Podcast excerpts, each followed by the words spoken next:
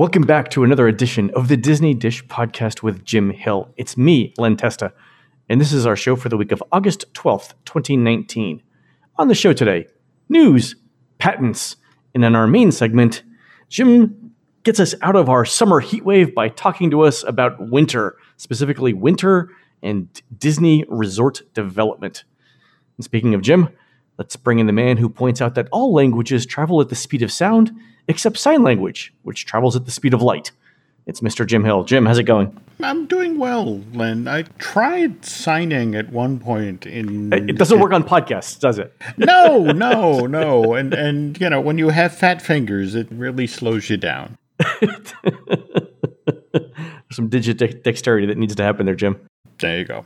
All right, Jim, let's do a quick shout out to subscribers over at disneydish.bandcamp.com. Thanks to new subscribers, Orioles85, Clear C, and I'm not making this up, frequently disgruntled consumer. And longtime subscribers, Steve P, Mini 1000, and Nat Shower. You know, Jim, these are the folks who groom the fish before they go on display in the aquarium at the Seas Pavilion. So, what you think are fish scales are actually tiny, tiny rhinestones that these folks sew on by hand. Jim, I, I don't think costuming gets enough credit here. You? I, am sure there's a fishing line joke in there somewhere, and I'm not doing it. fair enough, fair enough, Jim. All right, let's do the uh, let's do the news, folks. The uh, Disney Dish News is brought to you by Storybook Destinations, trusted travel partner of the Disney Dish podcast. For a worry-free travel experience every time, book online at storybookdestinations.com. Jim, every show should begin with a round of self-congratulations. Back in October of 2018, we said this about the restaurant that would replace Bongos. An anonymous friend writes in with more info on the Bongos closing. The restaurant group that is going to be taking over Chicago is Chicago-based Lettuce Entertain You. We've probably eaten at some of their places, and the new space will probably be based on their Beatrix model. That's what we said back in October of 2018. Lo and behold, Jim, 10 months later, Disney announced that Beatrix is coming to Disney Springs. Disney describes it as your neighborhood restaurant, coffee house, and grab and go market, featuring healthy food options, including vegetarian, gluten free, and vegan, along with fresh squeezed juice cocktails. The restaurant will also offer a bakery and full service bar with a selection of all American beer and wine. So, exactly what we were expecting, Jim, but it's Absolutely. finally official. Yep. My big question on this Beatrix restaurant is the following Bongos mm. is a huge space. This does not sound like you need that much space. Is are we talking a demo demolition of the Bongos building? Are they going to take over part of it? It would seem like the Bongos building itself is like very a very specific architecture, and I'm not sure that that architecture says vegetarian, gluten free coffee house, grab and go market near road restaurant. You know, everything I've heard is that this was a teardown. Don't we have just across the way that Starbucks, that low slung grass roof? this is supposed to be kind of a, a, companion to that, which again, what kind of concerns me that, again, read your description your neighborhood restaurant and coffee house and grab and go right across the way from the Starbucks, which, hey. I, am so- I'm thinking, Jim, at night, after all the guests leave, this becomes West Side Story with the shark and, Sharks and the Jets, and they rumble in the streets. And instead of knives, they've got those little coffee stirrers. Na, na, na, in my head, it, uh, the show needs a musical number, and that's what it would be. All right, Jim. Speaking of construction, uh, big, uh, big news, and also not so big news from Universal last week. They announced their third theme park, titled Universal's Epic Universe. Mm-hmm. 750 acres, a bit southeast of their current land. And Jim, that's about all they said, right? Mm-hmm. There was there was some vague concept art that could have been almost anything, but that was their that was their announcement, right? Yeah, yeah. What? Uh, what? Uh, well, okay. A couple of things here, Len. I don't know if you you saw when this is expected to open. No, because they didn't say anything about it, did they? The proposed opening for this thing is 2023 to 2024. Okay. Right now, with the tariffs that are going on, the price of steel, especially steel coming out of China, is four to five hundred times what it normally costs. I thought I thought the tariffs were like twenty percent. well, oh, on, is it on certain things? It's on certain things. Yeah. Okay, got it. And well, the other thing, frankly, that's going on here is a lot of the Chinese steel is already committed to the Olympics, all the construction that's going on in Japan, mm-hmm. and then the year after that, and remember the Olympics are next year, and then the year after that they're they're hosting an expo.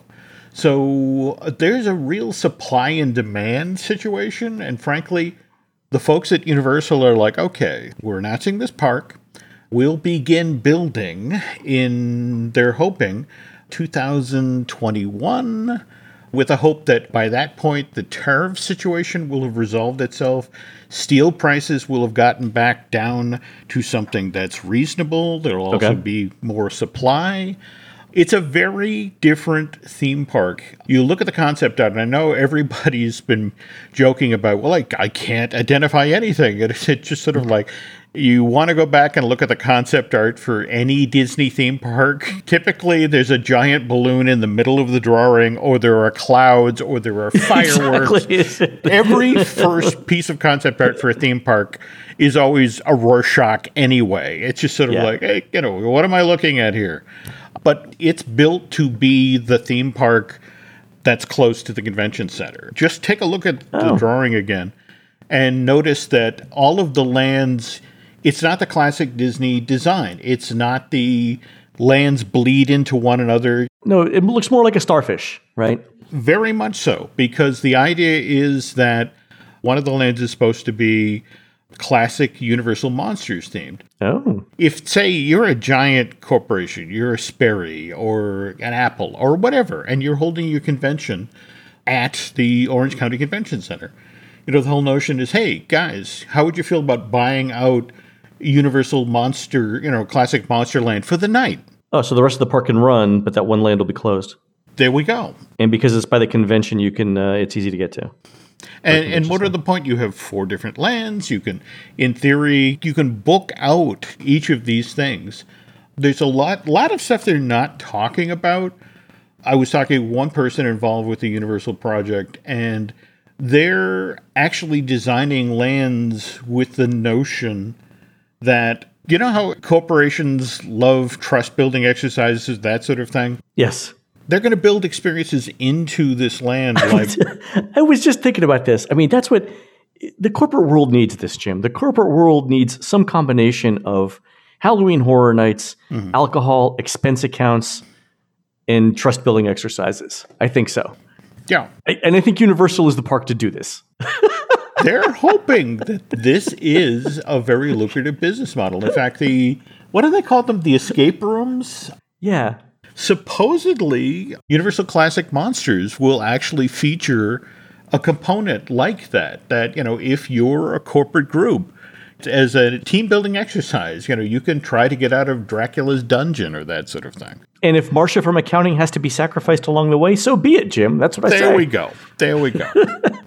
I'm just saying this is different, and a lot of what drives the difference of this is that it's built so close to the Orange County Convention Center, and that uh, just this is kind of a, a, a rule breaker. And, and unfortunately, we are at least five years, hopefully just four years out from its opening. But again, you know, a lot of wild cow factors here between the cost of steel and they still have uh, quite a bit of development to do. How are they going to get people from the existing parks, Universal Studios and Islands of Adventure, to Epic Universe? It's a distance, right? It's, It it's not walking distance. It is, but the language that Universal would like you to use is that Islands of Adventure, Universal Studios Florida, that's the main campus. The hotel and the theme park and the other elements that will be built to support Epic Universe. I want to say that's the North Campus. And one of the other things they want to point out is that for now, I think there's a plan of a, a bus system Yeah. and they're quick to point out that I guess people who are staying at the Endless Summer, the phase one of Endless Summer, Right. are actually getting over to Universal faster on the buses that they use than the folks who are staying at Cabana Bay. Huh. They're anticipating building a, a fairly substantial bus system that will move people from the North Campus over to the main campus.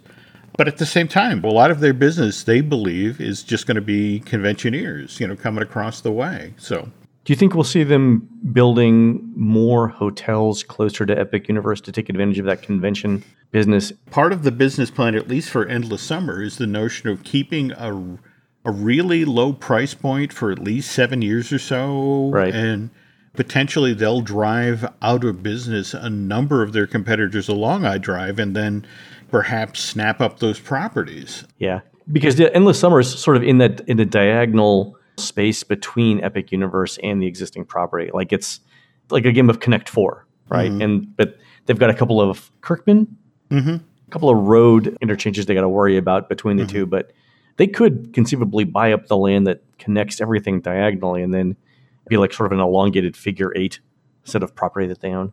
There's a plan here. The problem is that you can make a plan, but you Yeah. know you, you can't necessarily plan on the cost of steel going through the roof. Okay, so so let me ask this question: the, the park opens in 2023 or 2024. They've still got to worry about construction, which is not going to mm-hmm. begin for a few more years. Why make the announcement last week?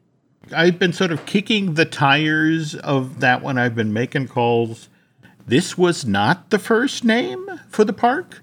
It's Alicia Parkstop who got that shot of the documentation for Fantastic Worlds. And supposedly it was Warner Brothers that pushed back against that name because they felt it was too close to Fantastic Beasts. Right. And evidently that caused a point of friction between the two companies. So when you look at the park, I know everyone's looking at the smeary concept art and is trying to get a handle on it.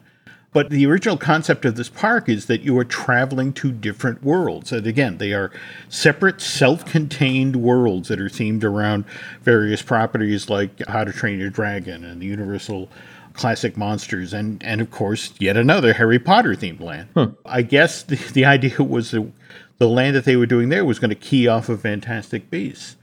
And again, suddenly you have your partner, you know, your creative partner, the, Right. the Warner Brothers Consumer Products, who's like, hey, hey, hey, that's our name.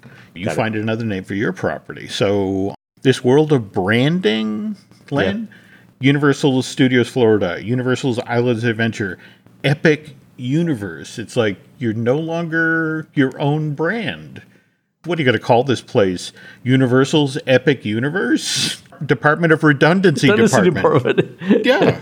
well, they got the word universal in there for for that. So There we all go. right, fair enough. Jim, speaking of secret projects, the internet is a buzz, a buzz, Jim, with speculation uh, following Disney's edition of a secret project discussion at this year's D23. I've heard uh, read, or read online speculation that it's anything from a new park to a new land to a new airline. Have you seen this, Jim? Yeah, yeah. And I don't know, for, for example, if you've seen the, the people who've gotten images of Magic Band stuff that's been installed out at Disneyland. And, you know, the belief is that, okay, so maybe this is finally the secret project is them announcing that Magic Bands will go there. But at the same time, I think you're the one who's too tripped over what is it's most likely to be. Yeah, so I asked around, and what I've heard is that it's it's nothing at all uh, like that. So what I've heard is it's not a park, a ride, a product, mm-hmm. a service, or anything like that. And in fact, I've heard it's not even really for consumers. Mm-hmm. Rather, it's some sort of internal project for the company, along the lines of like, you know, let's go carbon neutral by 2025 or something like that, or it's a recognition system for cast members, something along those lines. So it's nothing that I think that we'll be able to buy or visit or see or or anything like that. And its placement in the D23 conference sort of makes sense on that because I think it's what on the television day. Yeah, yeah. Yeah. When uh, when they don't really have other stuff to fill it, so I don't think this is a major announcement uh, that, like I said, that we're going to be able to to buy or see or go do something. I think this is is, is an internal project. We'll see what happens. Okay. Speaking of uh, of Disney, Jim, uh, Disney announced their third quarter financial results last week, and this included the quarter in which Star Wars Galaxy's Edge opened in Disneyland, but domestic park attendance they said actually fell by three percent, although per capita spend was up by about seven percent. So, Jim, the most anticipated land in 20 years opens in Disneyland. Attendance falls three percent. What did Disney say about these earnings? Well, that was the most interesting aspect of this earning calls with Bob Iger sort of trying to frame what happened with Galaxy's Edge. I mean, him talking about the impact of, for example, hotels offsite raising their prices. Raising their we- raise their prices, yeah, in anticipation of it, yeah. Yeah, and he literally said some of this is on us. We kind of gave people the impression there'd be huge crowds, and so they wanted to steal, steer clear. And we opened with only one attraction. It was just interesting to have the CEO out front going, yeah, okay, so we bobbled the message. But on the other hand, we're, we're opening these two new attractions, and which brings me to the survey you shared. So we saw this online. Somebody sent it to me, so I, I don't know who uh, tweeted it out, but whoever whoever it is, thanks very much for it.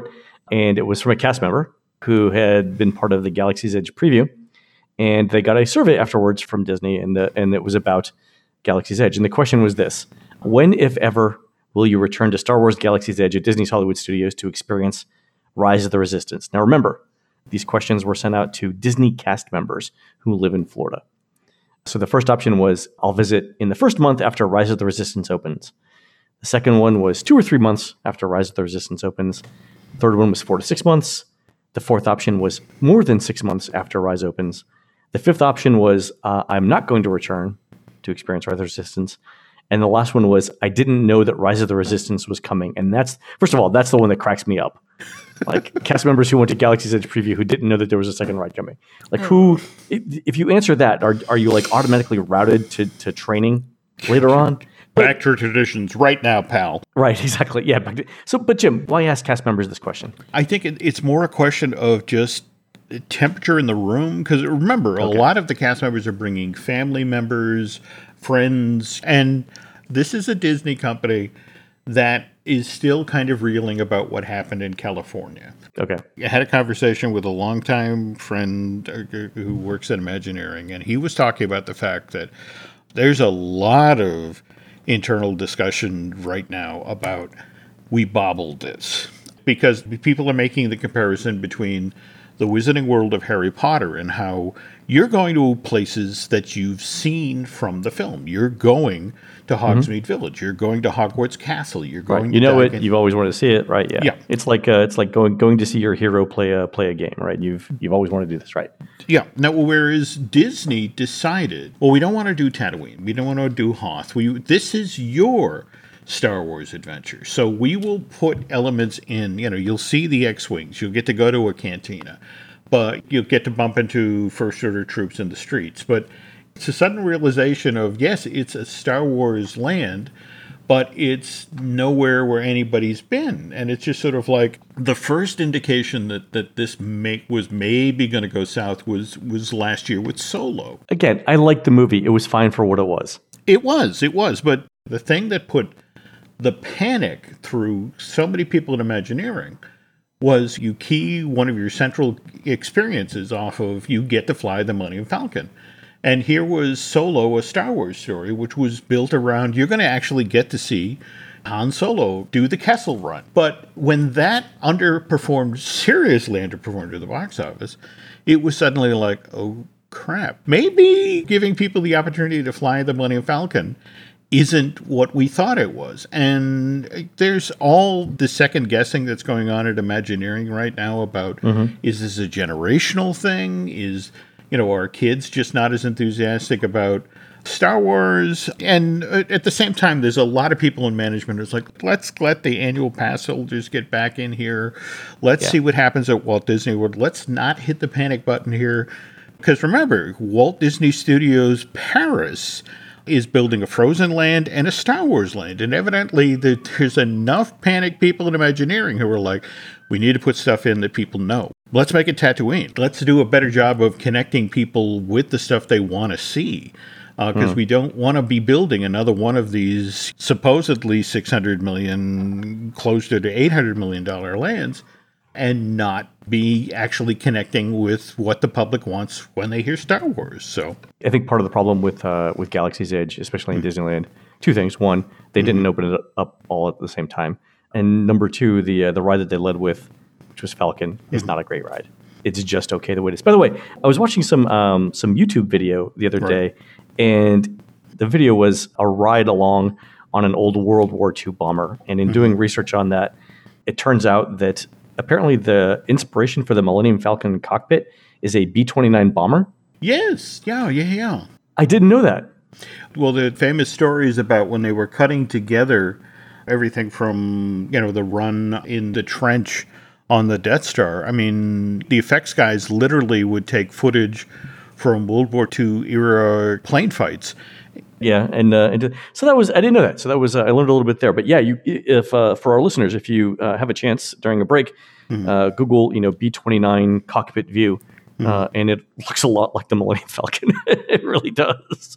One final note here, Len, in regard to uh, because they are just now doing the cast member previews of Galaxy's Edge or Walt Disney World, and evidently this was a sore point during the development of land. The, the, the Florida guys pushed back, and it's like, look, this is Florida. I mean, I get that you want the two lands to be identical. I, I get that, but this is Florida. We get a lot of rain. We need. Oh, more- did you see the uh, Did you see the photos yesterday from the uh, the drainage issues with the rainstorm in Florida? This is what I'm talking about.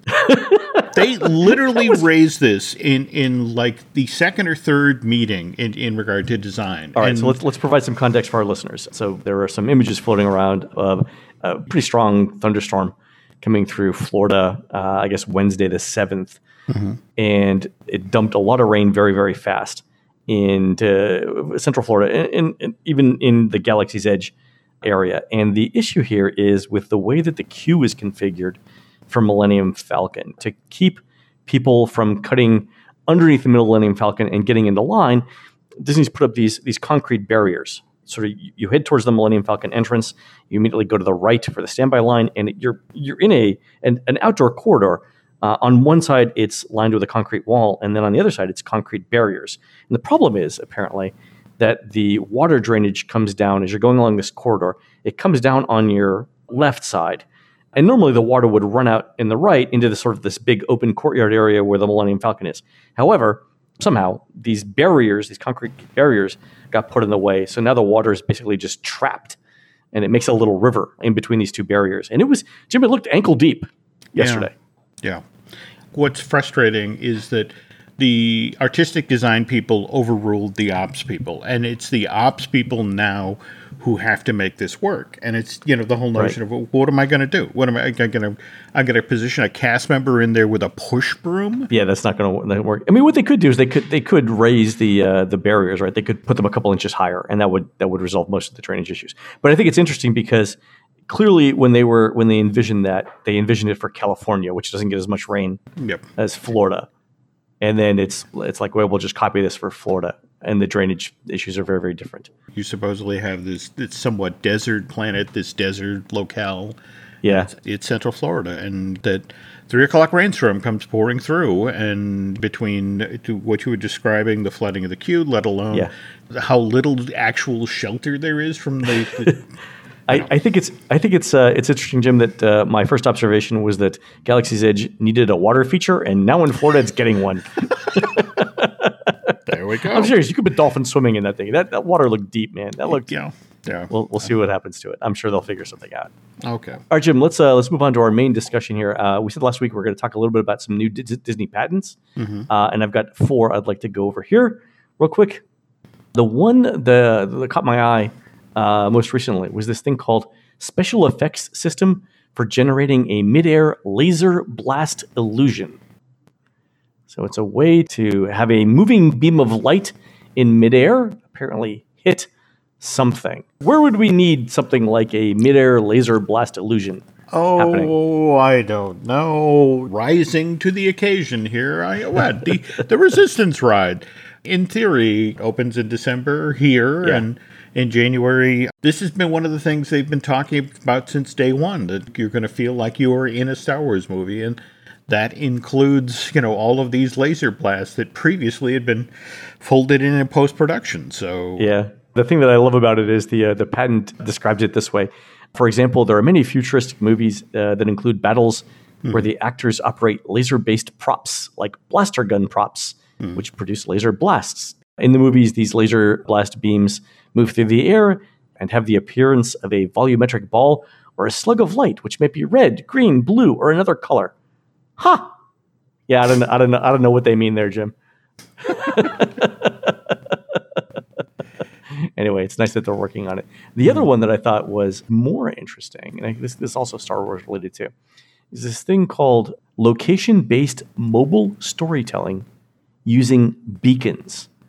And the idea is this you're moving through, it looks like either a house, could be a hotel, could be a building, but you're going from room to room. Uh, and as you go from room to room, uh, you're following along a story. Let's say maybe a role playing game. I don't know, Jim. Maybe it is.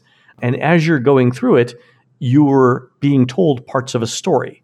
So this to me sounds like Star Wars Hotel feature, where they don't uh, they can they can further the story or communicate with you what's going on without having to have a cast member tell you as you go through the hotel. That makes perfect sense. And re- remember, that's sort of the conceit of what's going to happen when you're staying at the hotel. It sort of keys back to that that play test that was done at the Grand Floridian where you were you know approached by somebody in the lobby and they asked you to go into Adventureland and seek out a pirate. This is that was the playtest for what they're they're planning on doing for the Star Wars Hotel. You you will be sent into Batuu to seek out this person or knock on that door. And it's next level storytelling and very very much looking forward to seeing you know what happens when this gets out there. And the reason why I think it's a it's a hotel or other large space is this: in the example drawings hmm. that come with the patent, Figure two shows a large space with several rooms. I think six or seven rooms, each of which has different objects and different beacons and doors. Uh, and the idea is that you would travel through any number of these different rooms using this sort of communal space in the middle to listen to the entire story. I thought that was uh, that was interesting i agree further along with that, um, along with this whole room based beacons and storytelling, is this next patent. It's called room scale interacting and context sensing. What does that mean? Uh, imagine wallpaper that knows who you are and where you are. That's what I that's what I got out of this one. The idea here is that you're in a an, a room and you need to interact with the room itself somehow. How do you do that? You can have things like touch sensitive wallpaper. You can also have things embedded in the wall that detect where you are and what you're doing. It's called living wall. What would that be? You've done the void at this point right you know so, Oh, yeah. A couple you know- times, yeah. okay so you, you know how you're moving through that space and you'll have you'll need to open a doorway and literally reach out and you know there, there will be a physical lever there you have all this gear on you have the helmet on it's a wonderful illusion but again you, you are also always conscious of the gear where something like this where Oh, okay, got it. Right. So, okay, so they can display on the wall any sort of scenery they want, and depending on where you touch, if you're touching a doorknob, a door looks like it opens. If you're touching a window, window looks like it opens. Ah, that's interesting. yeah And using the wall as a giant touch screen Mhm. would probably be more accurate than trying to estimate what you're touching using cameras and things like that. There so it'd be more ah, be more accurate. Mhm. How about that? All right, that makes sense. Mhm. Thank you for putting that in context, Jim. okay Last one I wanted to talk about a digital companion device with display. We, we talked a, a lot about Disney developing virtual characters that you can interact with, right? So back when word about the Disney replacing PhotoPass photographers with uh, AI systems uh, that were taught uh, how to take pictures. Uh, we also mentioned that one of the things that they're, that they're working on is virtual character interaction. So basically, like Alexa, but uh, with a screen uh, and with personality that you can ask questions to. This is a furthering of that, but it seems like it goes even a little bit farther because the character can stay with you. Is the way I'm getting this? Why would you need to do that? It's funny you tripped over the patent for this because the, the folks who I was made aware of who were playtesting this, they kept calling it a tricorder, which of course is from Star Trek. You're holding a device that allows you to communicate with another cast member, so to speak, of the Star Wars story you're in. In a weird sort of way, it's the next generation of you know the app you can download in Galaxy's Edge and sort of you know use your phone to uh, get take a look at the cargo that's being smuggled or listening and on radio messages and this Oh, sort of thing. okay, thing. got it. Do you think they're going to do character interactions with that? A way to make what you're doing when you're staying at the Star Wars hotel seem that much more real than say using your phone is well here take this piece of equipment with you you know just sort of something that sort of oh. discreetly gets slid across a table to you that you'll need this to complete your mission there'll be all sorts of functions and things that it will kick off because, hmm. again, it's keying off of different elements within the land. I'm told the playtesting was pretty cool for this. Huh. But again, it's something we're not going to see out in public or more to the point in full full on engaged mode until you know the hotel is up and running and they get the first guests running through the place. Okay, so they've got some time to work on the development of it. There you go. All right. Well, the the uh, the patent app definitely mentions natural language processing. So this is a uh, a spoken uh, interface too. It's verbal. That's that's it exactly. You know, again, you know, just an off-world Alexa, for lack of a better term. So, Jedi Alexa. okay. All right, folks, we're going to take a quick break. And after that break, Jim reminds us about Disney's Independence Lake project, something I've never heard of, so I'm super excited to hear about it. We'll be right back.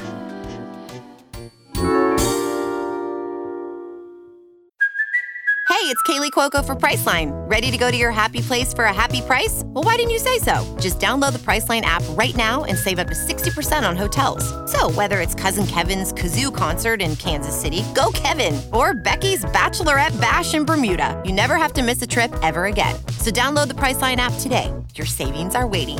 Go to your happy place for a happy price. Go to your happy price, Priceline. This episode is brought to you by Shopify. Whether you're selling a little or a lot, Shopify helps you do your thing, however you cha-ching. From the launch your online shop stage, all the way to the we just hit a million orders stage. No matter what stage you're in, Shopify's there to help you grow. Sign up for a $1 per month trial period at shopify.com slash special offer, all lowercase. That's shopify.com slash special offer.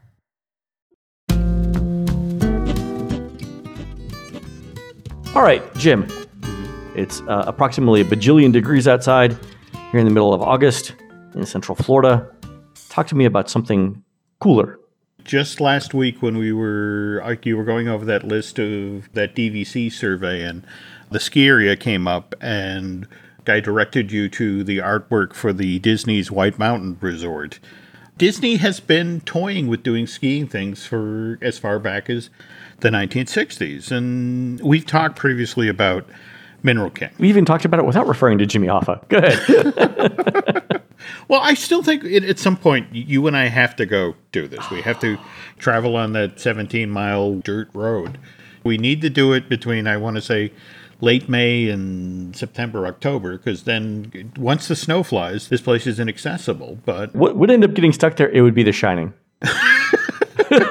It would- it would all right, well, I got to make sure I get the axe first. I, I believe, Jim, in the movie, it was Scatman Crothers that got the axe. Oh dear. Oh, too Oh, soon? Too, too soon. soon? Too soon. No?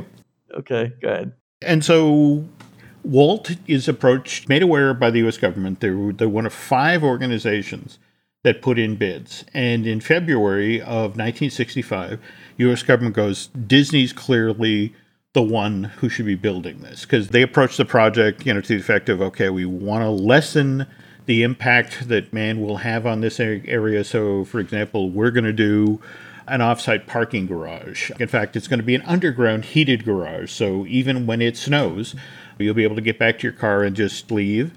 But in order to get to what they were planning on developing, you'd have mm-hmm. to climb aboard a steam train and roll through the Sequoia Game Refuge to get to this place. And at full build out, what Disney was looking to do was create this Swiss chalet themed resort that would have been accommodations for 7,200 guests.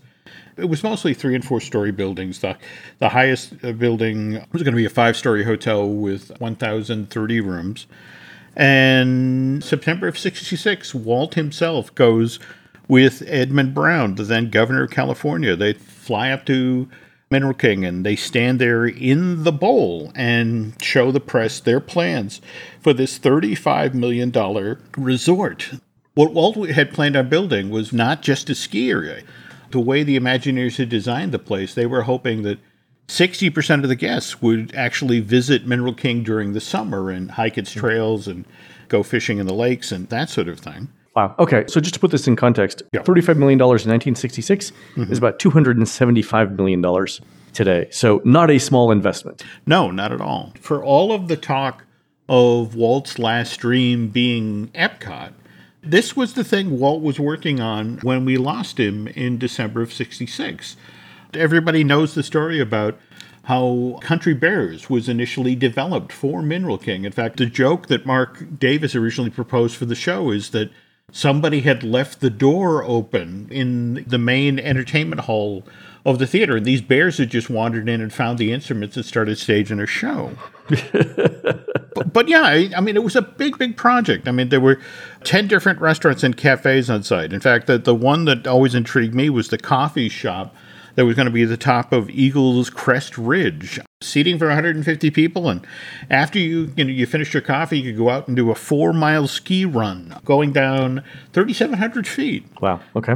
So Walt's people put a lot of time and care into Mineral King, and but he again he dies in December '66, just four months after standing there with Edmund Brown and showing off the plans on site. Then this $35 million project goes sideways, largely because here's Disney. They get to work right away. They put guys on site who spend the winters there measuring snowfall and where the avalanche areas are so they can adjust their development plans for the 22 different ski runs accordingly. And so, you know, they're just finishing their snow survey because they're anticipating that they're going to have this thing open uh, phase one was going to open in 72, but June of 1966, the Sierra Club goes to uh, federal court and tries to block development because they believe that what Disney is planning on doing here is going to have a negative impact on, on the environment. June of uh, June of 69. Yeah, right. June of 69. So okay. All right. if Walt had lived another five years, Mineral King would have gotten built. Because again, the Sierra Club had named Walt Disney Naturalist of the Year. Yeah, so that's so what what was driving the Sierra Club there? Was it The real issue here is that the Sequoia Game Refuge was right up against Sequoia National Forest. In fact, in order to get to Disney's plan of that 8 to 10 story underground parking garage and the steam train, they were going to have to build an all-weather road through a grove of old growth sequoias. All right, that's that's difficult. Okay. You know, we're all we're going to be very selective about how we do this road and but we need this access point. We need this to get people to where we can then take their cars out of the equation and put them on the steam train and lessen the impact. And as far as the Sierra Club was concerned, that was a no go. And during the same period, a way that they sort of rally the public to their side is they started showing all these photographs of what had been built just outside of Disneyland in Anaheim, all the, yeah. the motels and the neon and the fast food and yeah. And do you want uh, your wildlife refuge to look like this? Okay, I get it. All right, that's it exactly. Okay, so the so the Sierra Club basically digs in for a fight. Yep. Disney management. Yeah. And Disney tries to appease. You know, it's just like okay, well, how about this? Not twenty two ski lifts. Uh, let's just do ten and will reduce the number of buildings on site. But by 1973, they've already pushed back when Mineral King could possibly open until 1976. But by 73, it's pretty obvious to Disney senior management that that Mineral King is doomed, that this thing is going to be in the courts forever, and already public opinion is against them. The fact that they need federal approval and what Fed at this point is going to want to come out against environmentalists. So what if we took this project and moved it to somewhere that we did need federal approval? What if is there somebody in Northern California who has a large chunk of land that's privately owned? And it turns out, yes, there was. It was the Southern Pacific Railroad. They had this giant chunk of land in Northern California up by Truckee, California, which is 16 miles to the northwest of the top of Lake Tahoe. This would have been the ideal spot to build a ski area because Truckee, on average, gets 204 inches of snow per winter. Wow. Uh, that makes it the fifth snowiest city in the entire United States. So Disney, again, 1973, reaches out to Southern Pacific Railroad and says, look, we've done all of this development on Mineral King. We know this is a good, solid business plan. You have this amazing chunk of land in the Sierra Nevada mountains right at the edge of Independence Lake. The Southern Pacific Railroad, you know, is looking at what is then perceived as the huge success of the Walt Disney World Resort, which remember had just opened in October of 71. And it's like, these guys know what they're doing. Let's get in bed together. So the Independence Lake project gets announced in July of 1974. And what they were looking to do was develop a piece of property at the northeast end of the lake. It would have been a 21 acre pedestrian oriented village with restaurants, campgrounds, and Disney starts off by trying to appease environmentalists. Remember, Mineral King at full build out at one point was going to have room for 7,200 guests. This project during the winter was only going to have room for 2,900 guests. Okay. 3,400 during the summer when they could make use of campsites.